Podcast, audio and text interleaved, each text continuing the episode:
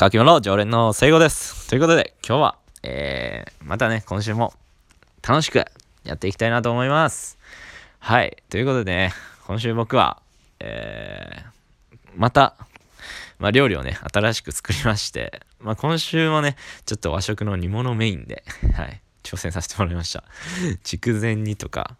えー、何作ったんだろうな、あれ。手羽元の甘酢煮みたいなのとかも、まあ、作ったし、まあ、これはもう和食じゃないんですけど、シーザーサラダとか、え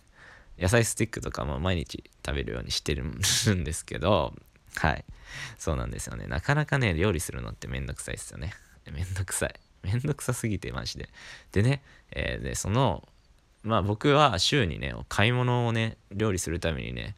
まあ1回2回ぐらい行くんですけど、その買い物行った時になんですけど、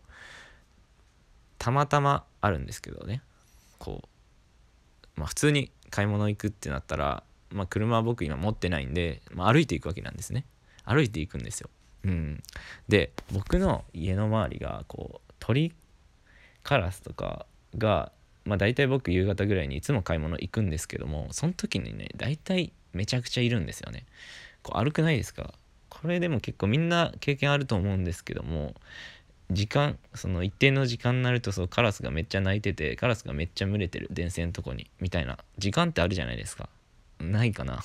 僕は結構田舎でだからかもしれんしでも都会にいてもそれって経験したんですけどでたまたまねその時間帯にいつもバッティングしてしまうんですよね。はい、行きん時は何もなくて別にいいんですけど帰りの時が本当にね僕の帰り道に行くたび行くたびにね電線に止まってるんですよ。はい僕ねまあ普段歩いてる時もそうなんですけどこれ鳥が上に止まってたりするともうそこは歩かないようにしてるんですねはいいや歩くないですか僕はあるんですよねやっぱ落とされたくないし落とされるんじゃないかなっていつも思って歩いてますはいそんな変なこと考えながら歩いてます。はい。でね、そんな時の帰りなんですよ。ね、そんな僕がですよ。たまたまこう歩いてたら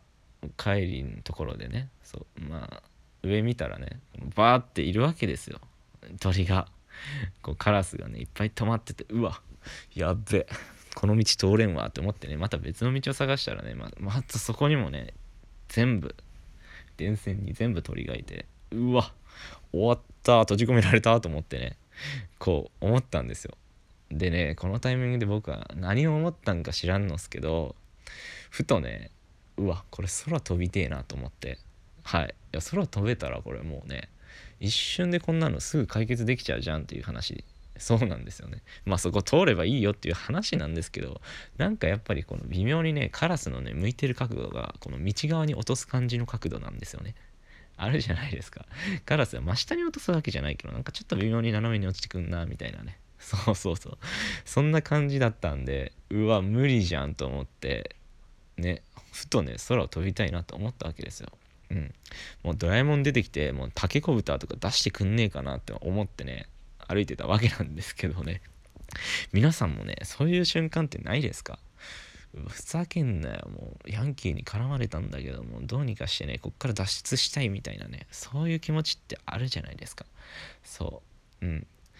で僕はそういう時に結構ふとねこう空飛びたいってなんか解決空飛ぶってね結構ねいろんなものの解決法なんかなって 思ってます。まあテレポートできるのがいっちゃいいんですけどね。はい。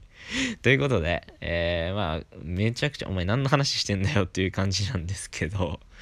まあ今週もねまたねまあそれは楽しみではないですけどねズッキーはまた僕もカラスに閉じ込められるんじゃないでしょうか。はいまた交互期待ということでまた皆さん来週お会いしましょう。バイバイ